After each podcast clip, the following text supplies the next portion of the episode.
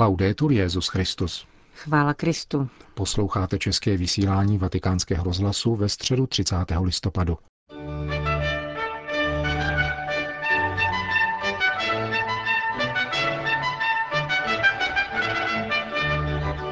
Pravidelná středeční audience svatého otce dnes proběhla v aule Pavla VI. Tématem katecheze papeže Františka byl poslední ze skutků milosedenství, totiž modlit se za živé i zemřelé.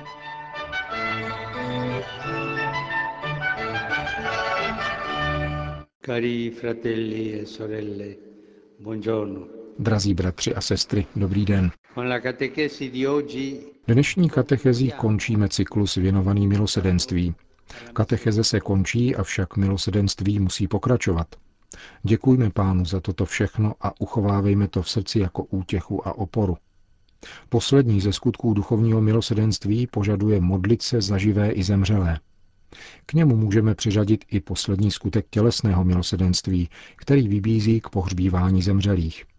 Tento požadavek může vypadat podivně, avšak v některých zónách světa, kde se žije pod knutou války a bombardování, které ve dne v noci rozsévají strach a žnou nevinné oběti, je tento skutek smutně aktuální. Bible k tomu podává krásný příklad starého Tobiáše, který riskuje život, když přes zákaz krále pohřbívá mrtvé. Také dnes někteří riskují život, aby mohli pohřbívat ubohé oběti válek. Tento skutek tělesného milosedenství tedy není našemu každodennímu životu cizí. Přivádí nás k zamyšlení nad tím, co se stalo na Velký pátek, když panna Maria s Janem a několika ženami stáli pod Ježíšovým křížem. Po Ježíšově smrti přišel Josef z Arimatie, boháč a člen velerady, který však byl Ježíšovým učedníkem a poskytnul mu nový hrob vytesaný ve skále. Osobně šel za Pilátem a požádal o Ježíšovo tělo. Byl to velký skutek milosedenství, prokázaný s velkou odvahou. Pro křesťany je pohřeb skutkem zbožnosti, ale také velké víry. Ukládáme do hrobu těla svých drahých s nadějí na jejich vzkříšení. Tento obřad má v našem lidu nadále velkou sílu, je velmi živý a zvláštní odezvu má v tomto měsíci listopadu, věnovanému zejména památce zesnulých a modlitbě za zemřelé. Modlit se za zemřelé je především projevem uznání za svědectví, které nám nechali a za dobro, které prokázali. Je to poděkování pánu za to, že nám je daroval a za jejich lásku a přátelství. Církev se modlí za zesnulé zejména během vše svaté. Kněz říká, Pamatuj Bože na své služebníky a služebnice, kteří nás předešli se znamením víry a spí s pánkem pokoje. Do místa občerstvení světla a míru uveď všechny, kdo odpočinuli v Kristu. Je to prostá, účinná a smysluplná připomínka, kterou svěřujeme své drahé božímu milosedenství. Prosíme s křesťanskou nadějí, aby byli s Bohem v ráji, v očekávání, že se znovu všichni setkáme v onom mystériu lásky, kterému nerozumíme, ale víme, že je pravé protože je to Ježíšův příslip. Všichni budeme vzkříšeni a navždy budeme s Ježíšem. Připomínka věrných zesnulých nesmí vést k opomíjení modlitby za živé, kteří společně s námi denně čelí životním zkouškám. Nezbytnost této modlitby je ještě zřetelnější, spatřujeme-li ji ve světle vyznání víry, ve kterém říkáme věřím ve společenství svatých. Je to tajemství, které vyjadřuje nádheru Ježíšem zjeveného milosedenství. Společenství svatých totiž naznačuje, že jsme všichni ponořeni do božího života a žijeme v boží lásce. Všichni, živí i zemřelí, tvoříme společenství, to znamená jakousi jednotu. Jsme sjednoceni ve společenství těch, kdo obdrželi křest, jsou syceni Kristovým tělem a tvoří velkou rodinu boží. Všichni jsme z téže rodiny, sjednocení. A proto se modlíme jedni za druhé. Kolik je různých způsobů modlitby za naše bližní. Všechny jsou platné a bohumilé, jsou-li konány ze srdce. Myslím zejména na maminky a tatínky, kteří ráno a večer žehnají svým dětem. V některých rodinách tento zvyk stále existuje. Žehnání dětí je modlitba. Myslím na modlitbu za nemocné, když je jdeme navštívit a modlíme se za ně. na tichou přímluvu, kterou někdy v slzách vznášíme uprostřed mnoha těžkých situacích, ve kterých se modlíme. Včera přišel na mši do svaté Marty jeden dobrý muž, podnikatel. Tento mladý muž musí uzavřít svůj podnik, protože už nemůže pokračovat. A s pláčem říkal, nedokážu nechat bez práce více než 50 rodin. Mohl bych vyhlásit bankrot podniku, odejít domů se svými penězi, ale v srdci ponesu celý život tíhu za těchto 50 rodin. To je dobrý křesťan, který se skutečně modlí. Přišel na mši, aby prosil pána o nalezení východiska ne pro sebe, ale pro o něch 50 rodin. To je muž, který se dovede modlit srdcem a skutkem. Umí se modlit za bližního. Je v obtížné situaci, nehledá nejsnadnější řešení a neříká si, ať se zařídí sami. To je křesťan. Velice mne povzbudilo, že jsem jej slyšel. A dost možná, že na tom jsou dnes mnozí podobně. Mnozí lidé dnes trpí nedostatkem. Na mysli mám také poděkování za nějakou krásnou zprávu, která se týká přítele, příbuzného, kolegy. Děkuji ti, pane, za tuto krásnou věc. Také to je modlitba za druhé, když děkujeme za to, že se věci vyvíjejí dobře. Někdy, jak říká svatý Pavel, ani nevíme, oč se máme modlit. A tu sám duch se za nás přimlouvá vzdechy, které nelze vyjádřit. Duch se modlí v nás.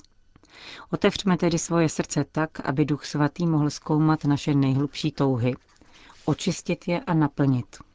Vždycky však prosme za sebe i za druhé, ať se děje Boží vůle, jako v modlitbě odčenáš, neboť jeho vůle je zajisté tím největším dobrem.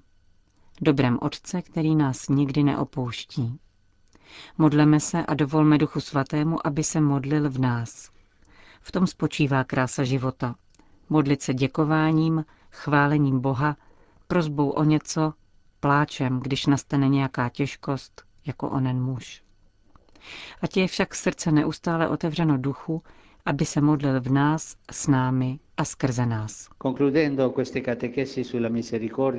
Závěrem těchto katechezí o milosedenství se zavašme k modlitbě jedněch za druhé, aby se skutky tělesného i duchovního milosedenství stále více stávaly naším životním stylem. Katecheze, jak jsem řekl na začátku, tady končí. Probrali jsme 14 skutků milosedenství, ale milosedenství pokračuje a máme jej nadále prokazovat těmito 14 způsoby. To byla katecheze papeže Františka. Na konci generální audience obrátil papež pozornost ke kalendáři významných dnů OSN. Na zítřek 1. prosince připadá Světový den AIDS, vyhlášený Organizací spojených národů. Miliony lidí žijí s touto chorobou a pouze polovina z nich má přístup k léčbě zachraňující život. Modleme se za ně a za její drahé a prosazujme solidaritu, aby i ti nejchudší měli přístup k diagnóze i náležité terapii. Nakonec všechny vybízím, aby jednali odpovědně a předcházeli tak dalšímu šíření této choroby. Papež pak upozornil na iniciativu mezinárodního společenství. Na podnět Francie a Spojených arabských emirátů ve spolupráci s organizací UNESCO se bude v Abu Dhabi ve dnech 2. až 3. prosince konat mezinárodní konference o ochraně kulturního dědictví v oblastech konfliktu. Téma je bohužel dramaticky aktuální. V přesvědčení, že kulturní bohatství představuje podstatnou dimenzi obrany lidské bytosti, doufám, že toto setkání bude novou etapou v procesu uskutečňování lidských práv. V samém závěru pak u příležitosti dnešního svátku svatého Ondřeje, patrona Konstantinopolské církve, Petrův nástupce řekl. Chtěl bych pozdravit Konstantinopolskou církev a milovaného patriarchu Bartoloměje a spojit se v dnešní slavnosti s ním a s Konstantinopolskou církví. Společně všichni obejměme tuto sesterskou církev a popřejme jí všechno dobré a hojnost pánova požehnání. Po společné modlitbě odčenáš Petrův nástupce udělil apoštolské požehnání. Sit nomen Domini benedictum. Ex hoc nunc in seculum. Nostrum in nomine Domini. Qui feci celum et terra. Benedicat vos omnipotens Deus, Pater et Filius et Spiritus Sanctus. Amen.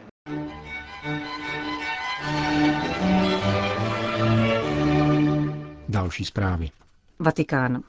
Ještě před generální audiencí přijal papež František v Klementinském sále Apoštolského paláce účastníky pouti francouzských politiků, kteří byli zvoleni do čela francouzského regionu Rhône-Alpes, vedené kardinálem Filipem Barbarénem a biskupy z Lyonské provincie.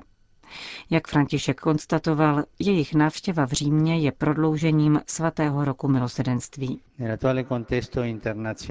V současném mezinárodním kontextu poznamenaném frustrací a strachem, živeným atentáty a slepým násilím, které tak hluboce zasáhlo vaši zemi, je o to důležitější usilovat o rozvoj smyslu pro společné dobro a všeobecné zájmy.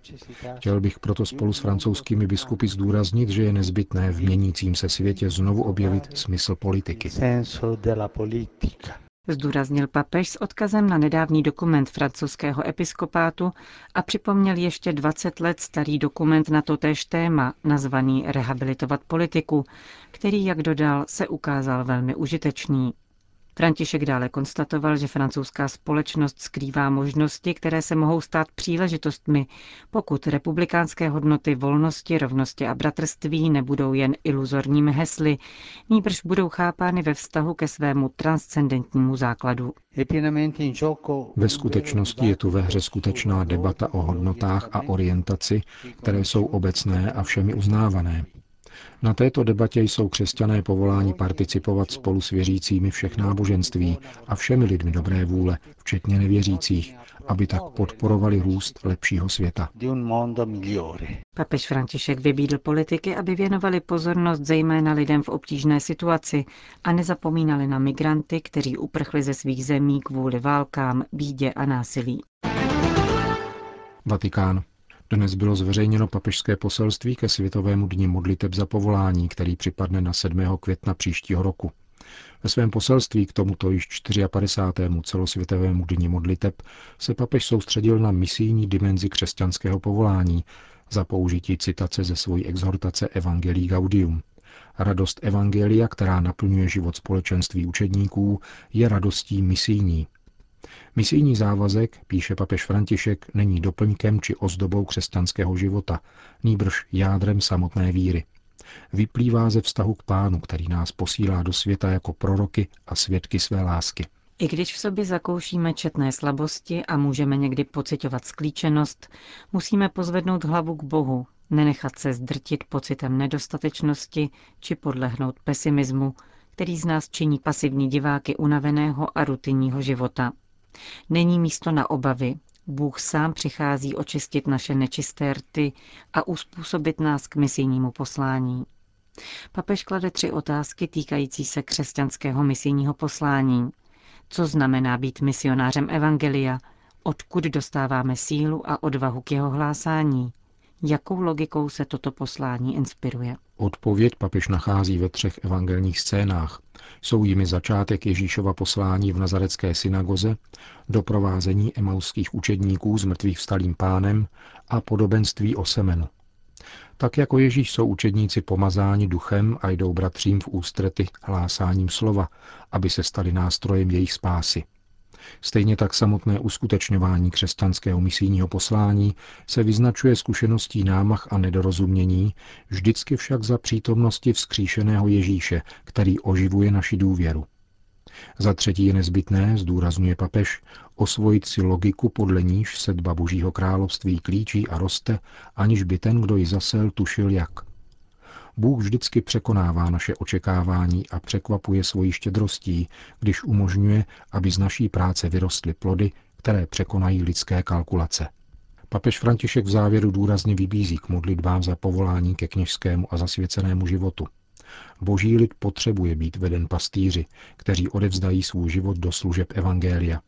Proto prosím farní společenství, združení a různé modlitební skupiny, píše se v papežském poselství, aby se navzdory pokušení k malomyslnosti nadále modlili k pánu, ať pošle dělníky na svou žeň. Končíme české vysílání vatikánského rozhlasu. Chvála Kristu. Laudetur Jezus Christus. thank you